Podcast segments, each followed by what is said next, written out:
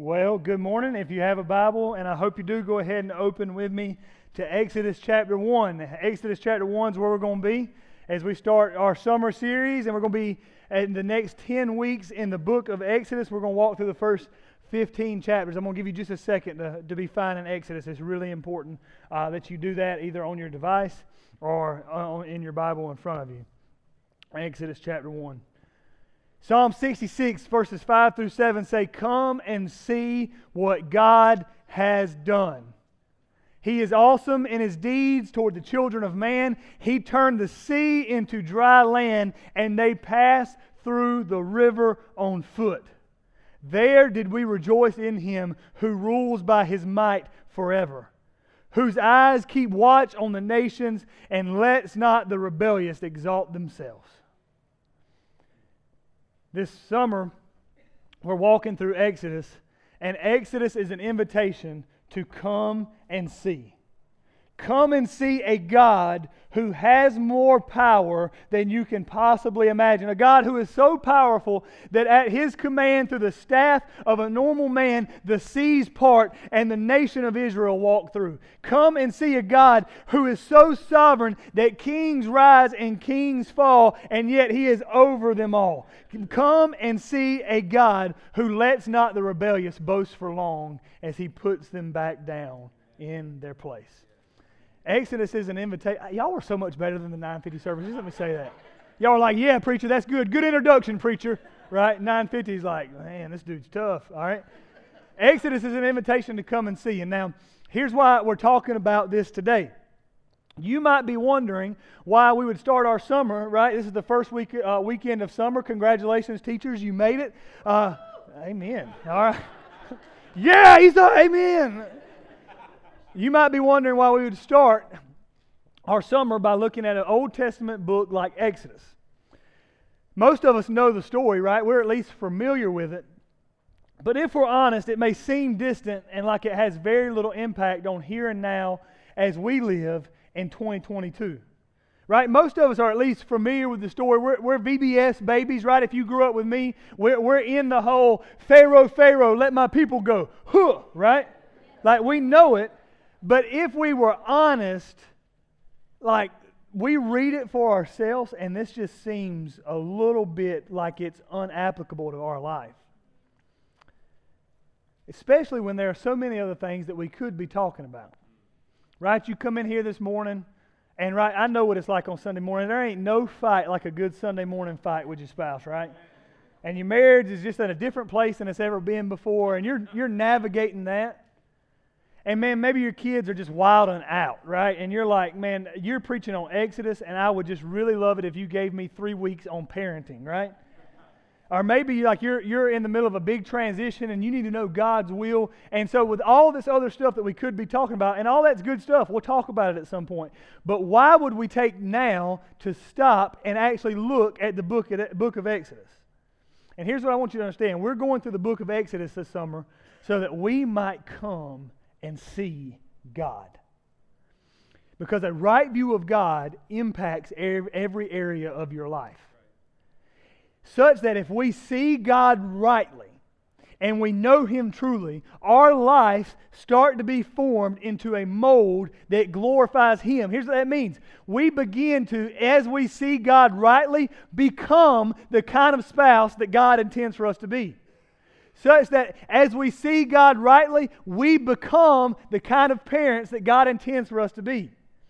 Such that we can determine God's will for our life if we see God rightly. So I say all this this morning to, to just say this is why we're going through the book of Exodus.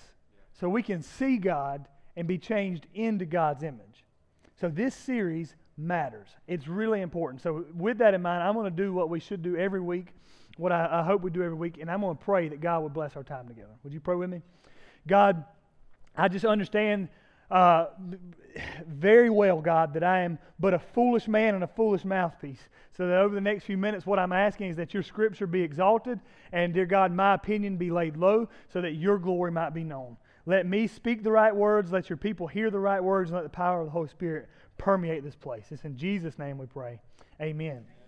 Let's talk a little bit about what Exodus is. We're going to get into the sermon in just a second, but to do that, we got to have a kind of a background of what is actually going on in Exodus. So let's talk about it a second. If you got your Bible, look at Exodus 1, verses 1 through 7. Let's talk about some background. Here's what Scripture says These are the names of the sons of Israel who came to Egypt with Jacob each with his household Reuben, Simeon, Levi, and Judah, Issachar and Zebulun, and Benjamin, Dan and Naphtali, Gad and Asher. All the descendants of Jacob were 70 persons. That number is really important 70 persons. Joseph was already in Egypt. Then Joseph died, and all his brothers in that generation. Verse 7 may be one of the most important uh, verses in the Bible and the Old Testament to talk about the promise of God coming true. But the people of Israel were fruitful and increased greatly. They multiplied and grew exceedingly strong, so that the land was filled with them.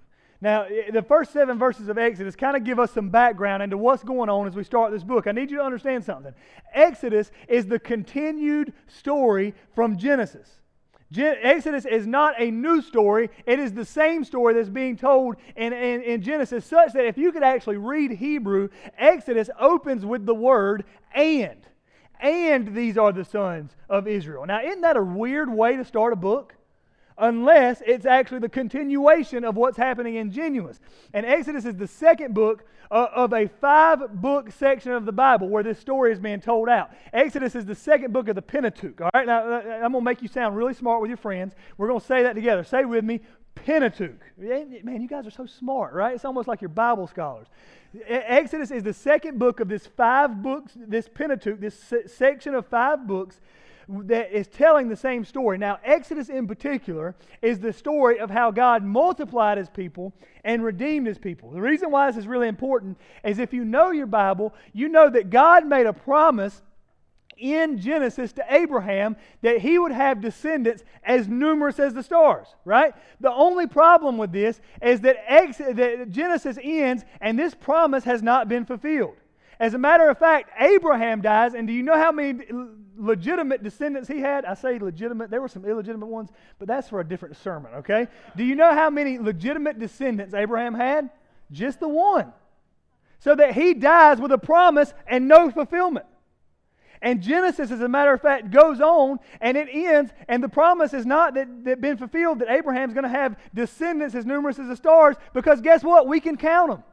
And Exodus starts with a counting. It says there were 70 of them. And so Exodus is the story of how this promise that was made in Genesis is actually going to be fulfilled because look what happens in verse 7. The people of Israel were fruitful and increased greatly. How greatly? The people came into Egypt with 70. The people will go out of Egypt, as we're going to read about in, in, in Exodus chapter 12, numbering 600,000 men, not counting the women and children. This is the story of God's promise coming to fruition. And most importantly, Exodus is the Old Testament gospel because it is a story of how a people enslaved and unable to help themselves find from God a Redeemer who has come to deliver them from the bondage that they could never deliver themselves from. So, Exodus may not feel like it applies to you. Here's what I want you to understand Exodus is our story as Christians. Now, with all of that said, here's what I want to do I want us to see God. I want us to learn about God from Exodus. So, what I want to do is ask this question. We're going to go through Exodus chapter 1 and Exodus chapter 2 today, and I want us to answer this question What do we see about God in Exodus from the very beginning? Exodus 1 and Exodus 2. And here's what we're going to see. I'm going to go ahead and lay it out for you where we're going today so there are just no questions. Here's what we see God sees the trouble of his people and moves to save his people. God sees his people when they are in trouble, and God moves towards his people when they are in trouble. That's what we're going to see in Exodus 1 and 2 today. Start with me by looking, we're going to start at the very end of Exodus chapter 2, and we'll work our way back through this text. We got a lot of text to cover with me, so I need you to put on your thinking cap. All right, Exodus chapter 2, starting in verse 23, here's what the Bible says. During those days, during those many days, the king of Egypt died and the people of Israel groaned because of their slavery, and they cried out to help. And their cry for rescue from slavery came up to God. I love that. It says it came up. It's like, it's like a, uh, a smell rising up to God. Verse 24 And God heard their groaning. And God remembered his covenant with Abraham, with Isaac, and with Jacob. Listen, this may be one of the most beautiful verses in Scripture. God saw the people of Israel, and God knew.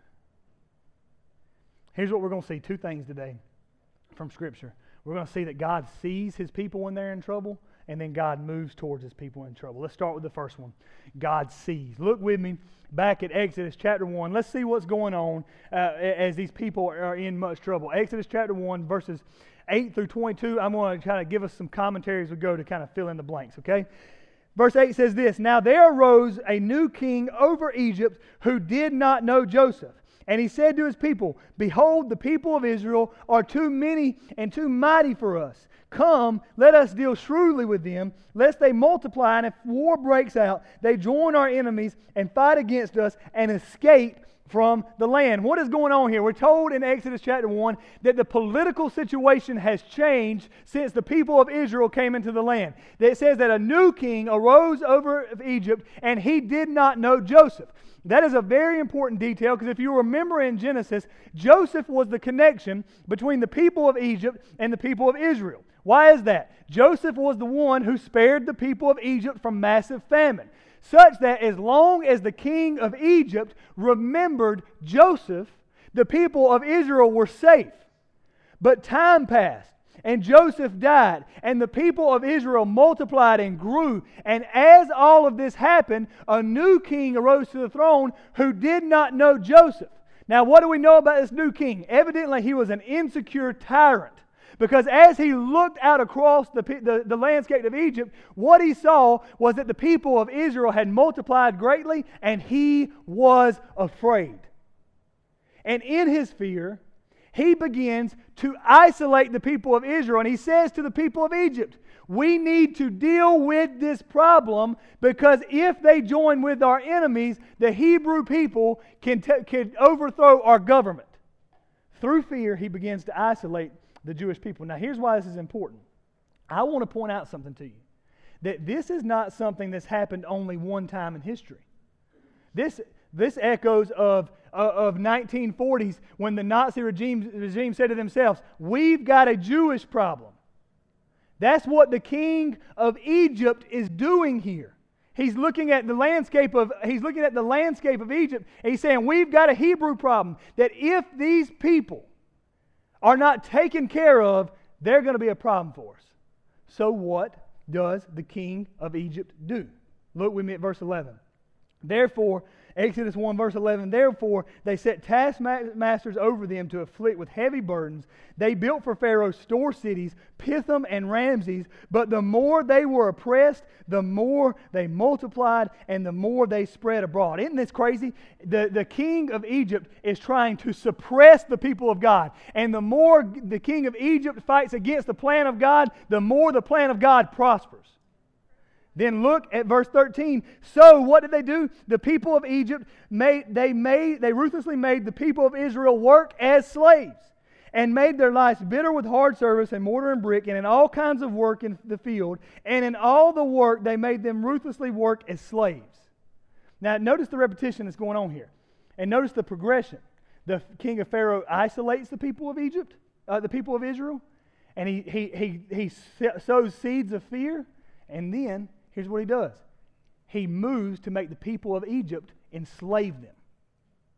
It says he made them ruthlessly work as slaves. This is a plan to deal with the Hebrew problem. I want you to see this. But this evidently was not enough for Pharaoh. He's looking out and he's growing more and more fearsome. Then the king of Egypt said, verse 15, to the Hebrew midwives, one of whom was named Shiphrah and the other Puah when you serve as a midwife to the Hebrew women and see them on the birth stool.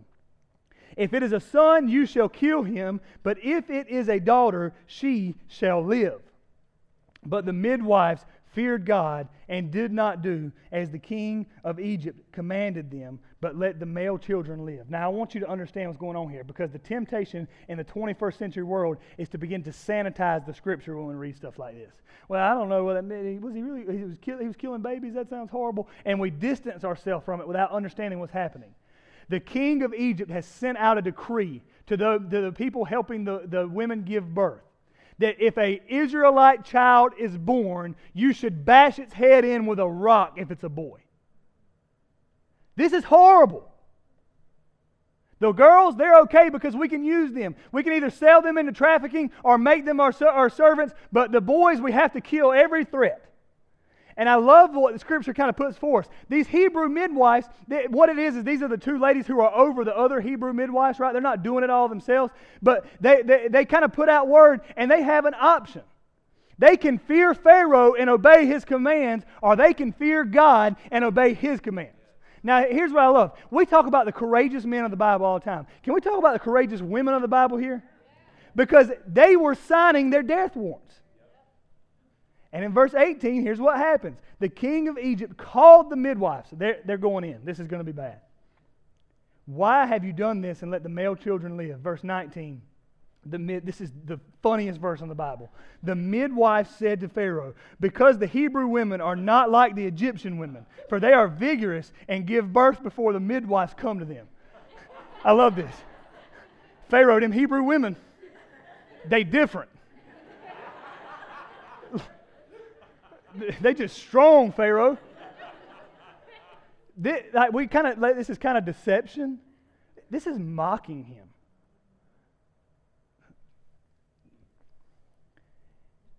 But Pharaoh's still not satisfied. He moves from slavery to infanticide or abortion to outright genocide. Verse 20. So God dealt well with the midwives, and the people grew, multiplied and grew very strong. Verse 21. And because the midwives feared God, God gave them families. Then Pharaoh commanded all of his people. Notice what he's saying. Not the midwives, any Egyptian Every son that is born into the Hebrews, you shall cast into the Nile, but you shall let every daughter live. I want to let's point out the first thing I want you to see today. Even in the midst of impossible circumstances, even when everything seems to be falling apart, God still sees you and God still knows what is going on. Look what God saw the people of Israel in their oppression, and God had not forgotten them let's think about their persecution for a second. This persecution was severe.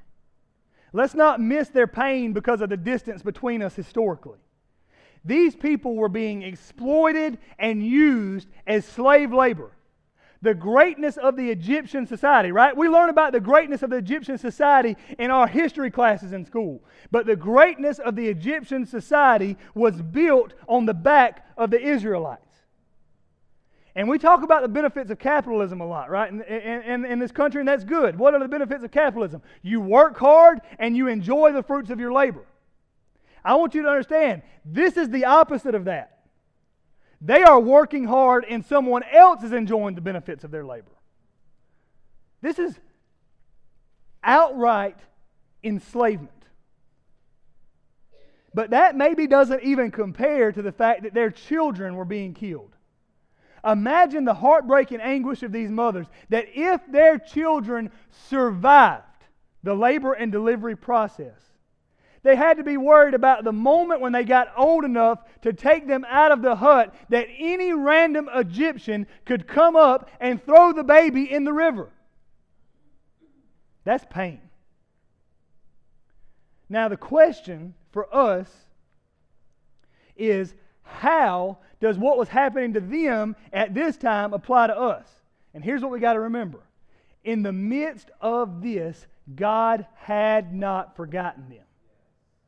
You see, there's a temptation in the Christian life to begin to believe that as soon as things do not go according to your plan, that God must have forgotten you right? You're going through life, and here's how you think things should be. Are you going through life, and, and, they don't go that way, and then you get a diagnosis that you didn't want, and the bills stack up quicker than you thought they should, or somebody does something stupid in your life and causes a lot of pain, and, and, or you do something stupid in your life and cause a lot of pain, and as you go, you can begin to look out and say, well, somehow God must have forgotten me.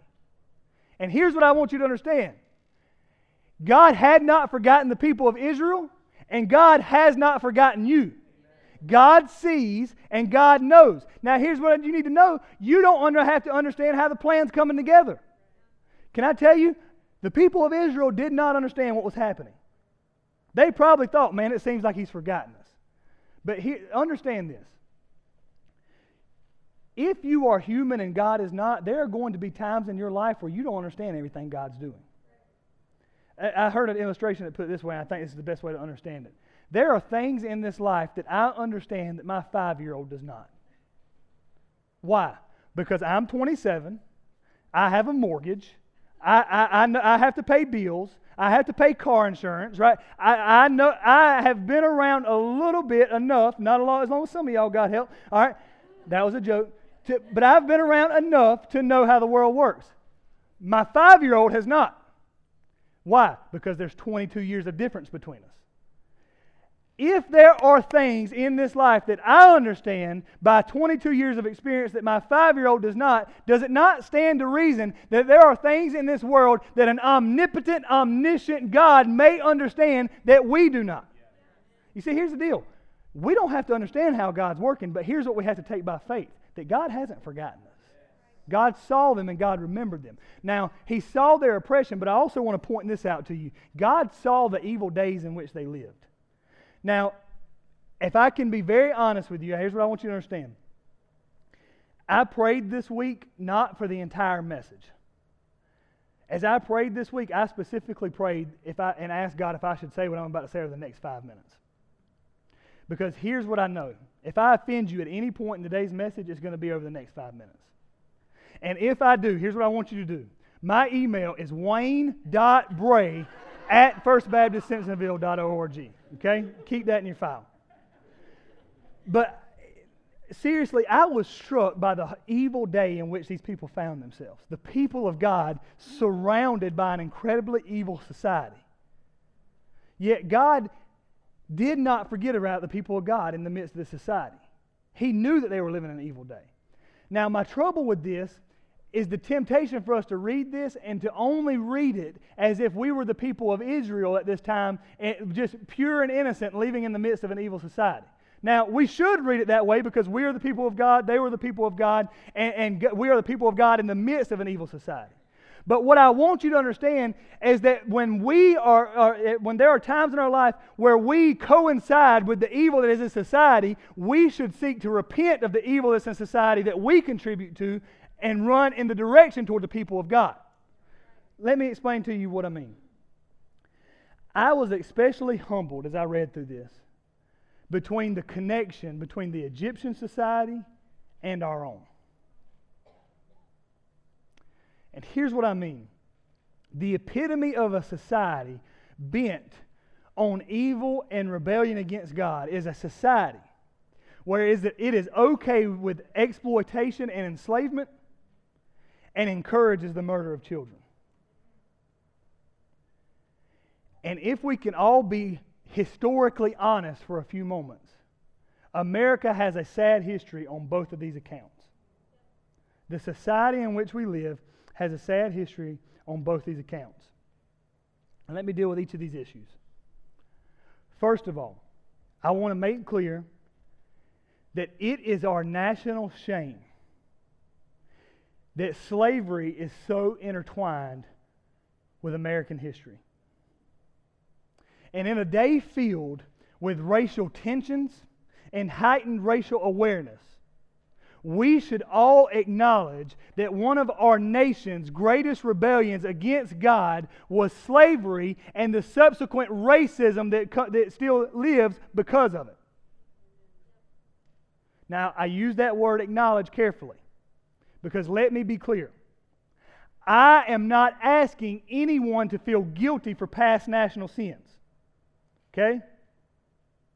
But I am saying that as a church that intends to be multi ethnic, we better at least be willing to say what the Bible says. And that is that all forms of slavery and subsequent e- racism are evil. And now let me just say, I don't know why this is remotely controversial. It is not CRT to acknowledge our past failures. See, uh, and let me be clear CRT is wicked and divisive, but acknowledgement of past failures and repentance of personal failures is not CRT. If one of y'all send me an email this week saying I've gone woke, I swear I'm going to lose it. Because all we want to do is say what Scripture says. And here's why this is so important. Listen, I love you, but look around a second. As a church that is predominantly white, we better be willing to say what the Bible says. Otherwise, I don't think our African American brothers and sisters should be willing to worship with us.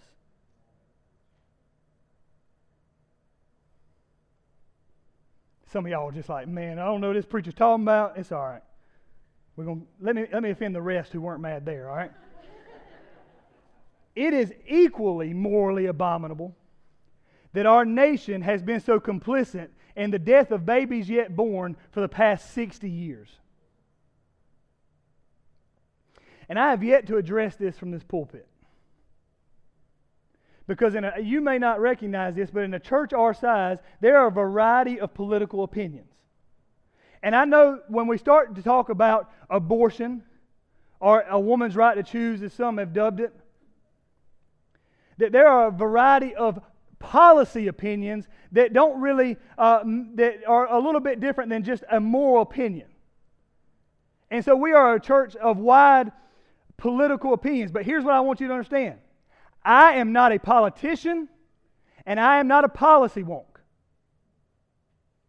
I am a preacher. At best, I am some days a theologian, and I am your pastor. So let me say this with clarity.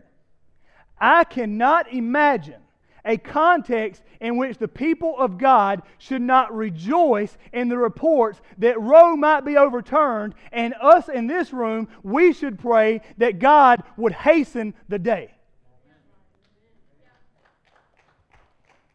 That was the weakest applause I've ever heard. And here's why this is important.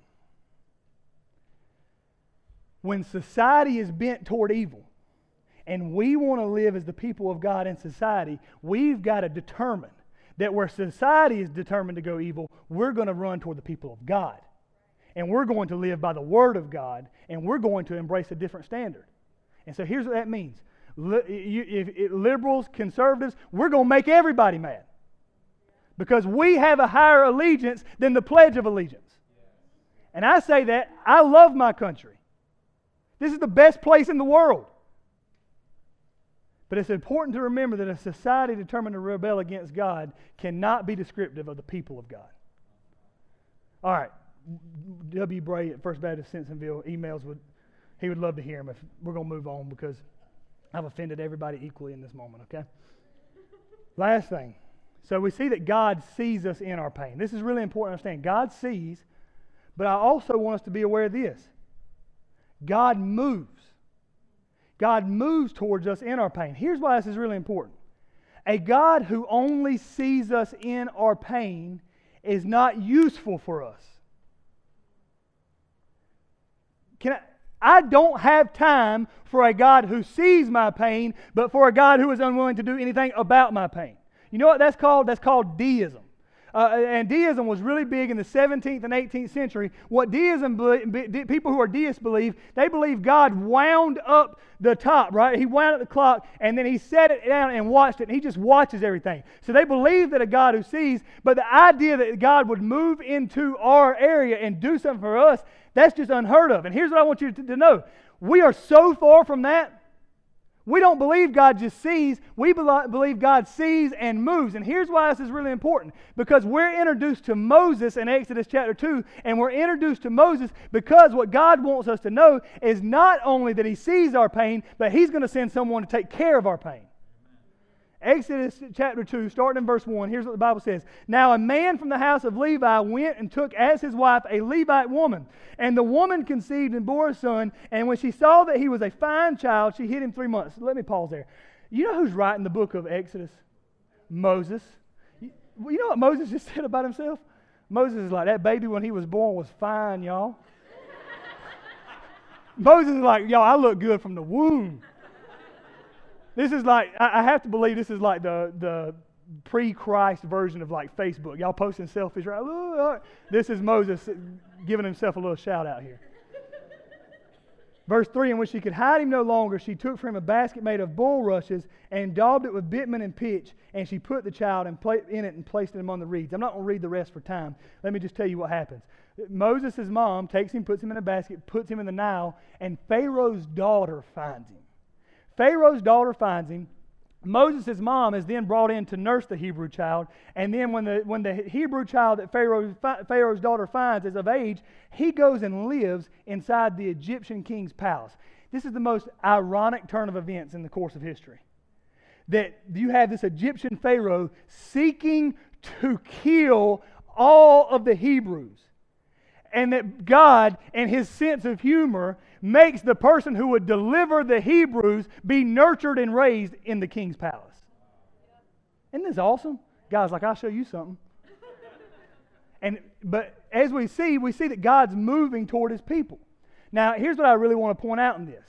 God moves to save his people in the actions of normal people. Look with me at verses 1, 2, and 3 again. This is really amazing to me. But what happens in verse 1, 2, and 3? Now, a man from the house of Levi went and took as a, his wife a Levite woman, and the woman conceived and saw that she bore a son. Now, think about this, this moment for me. In everyday life, this doesn't seem like all that courageous of an act, right? This seems like the way history goes, right? Man meets woman, they fall in love, get married, have babies, right off into the sunset. But this is an extraordinary act of courage when children are being murdered. What mother, I, am yelling a lot. Let me, let me stop. When, what mother, when children are being murdered, would look out and say, You know what I want to do right now? Have a baby. But these two people took courage and chose to live a normal life anyway. It was the normal actions of normal people that God intended to bring about the salvation of all of Israel. This should speak volumes to those of us in the room. The best way to fight back against a society determined to do evil is to take courage and live a God honoring, normal life. I want to make sure you know something. God does not need you to be the Apostle Paul. I think we kind of get mixed up today in modern Christianity where we just we kind of buy into the whole like Disney thing, everybody's special, right? And so we kind of read and we're like, man, the Apostle Paul, I'm kind of like him. Listen, I love you. There was one Apostle Paul, you ain't it. I'm not it. And here's what that's really freeing. God doesn't need you to be the Apostle Paul. You know what God needs you to do? Nothing. But He needs you to be a normal, obedient follower of Christ. Such that, let me just tell you God's will for your life. If you're in this room and you're young, you're trying to figure out what God wants you to do, here's what God wants you to do. God wants you to get married, unless you're called to singleness, get married, have babies, teach them about Jesus, tell them how to live God honoring lives, tell them how to witness and tell other people about Jesus, model it for them, and then watch God change the world one child disciple at a time. This is how the plan of God goes forward through the everyday, normal obedience of a people just like me and you. So let me ask you this How can you live a normal, God honoring life that pushes the kingdom forward? How can you parent your children? How can you go to your job? How can you love your neighbors in a normal way that pushes the kingdom of God forward? Here's the last thing I want you to see God moves despite our failures. I'm not going to read this for the sake of time, but if you go, I want you to go home and read Exodus 2 11 through 22. And there we're reintroduced to Moses as a man. Now, we're told in Acts that Moses at this point is 40 years old. Here's what that means. For the past four decades, he's been brought up in Egyptian society. He is now cultured. He is now educated. He is now uh, primed to deliver the people of Israel. And as he's walking out of the palace one day, he comes across the people of Israel and he sees an Egyptian man striking an Israelite man. Now, in his heart, Moses knows that he is still a Hebrew person, that he is still uh, an Israelite, and he hates the suffering his people are under. So, as he sees the Egyptian striking the Hebrew, what does he do? I love this. The Bible says he looked this way and that. And then he went and struck the man down and hit him in the sand. Now, let's just be honest, for, uh, and we're talking in the natural course of how we think about things. God had planned to use Moses to deliver Israel. At this point, with Moses guilty of first degree murder, we can safely assume that he's going to move on to somebody else, right? But no. What does he do?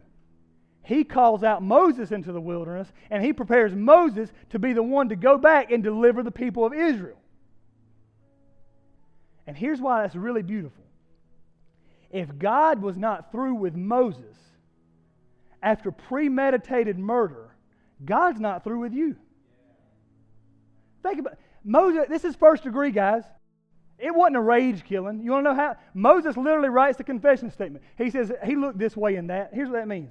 If nobody's around, I'm about to smoke this fool, right? That's premeditated. The jury's, the jury's marking him off. He's going to jail. Yet God still used him. But there are people in this room who think that you have sinned so much and so often that God can't use you anymore. And here's what I'm telling you if God's not done with Moses, God's not done with you. You can still live an everyday obedient life to the glory of God and to the advancement of His kingdom. Let me close it this way. The, we're told that God moves and raises up, raises up a deliverer. Here's why this is important. The story of Exodus is God raising up a deliverer for the people of Israel. The story of the Bible is God raising up a deliverer for the people of God and where Moses was a fallen, broken man who, could, who, who tried his best but was never good enough, God Himself came to us and lived a perfect life. God Himself came to us and never sinned, and God Himself came to us and died on the cross for our failures. So that, listen, Mo- Moses didn't see and Moses didn't know. God saw and God know. God knew. And guess what? We're told that Jesus saw his people in their trouble and that he moved in to save them. We know this because he came and died on the cross for us. So, my invitation to you this week, as we start through the book of Exodus, is this come and see. Come and see a God who's got more grace than you'll ever need.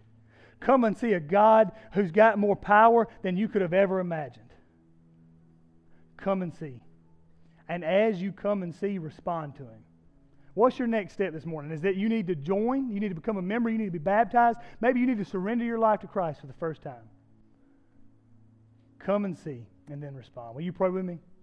God, I have no doubt that I probably said something that was out of, out of my bounds, and I pray that you would forgive me for that, and I pray that you would erase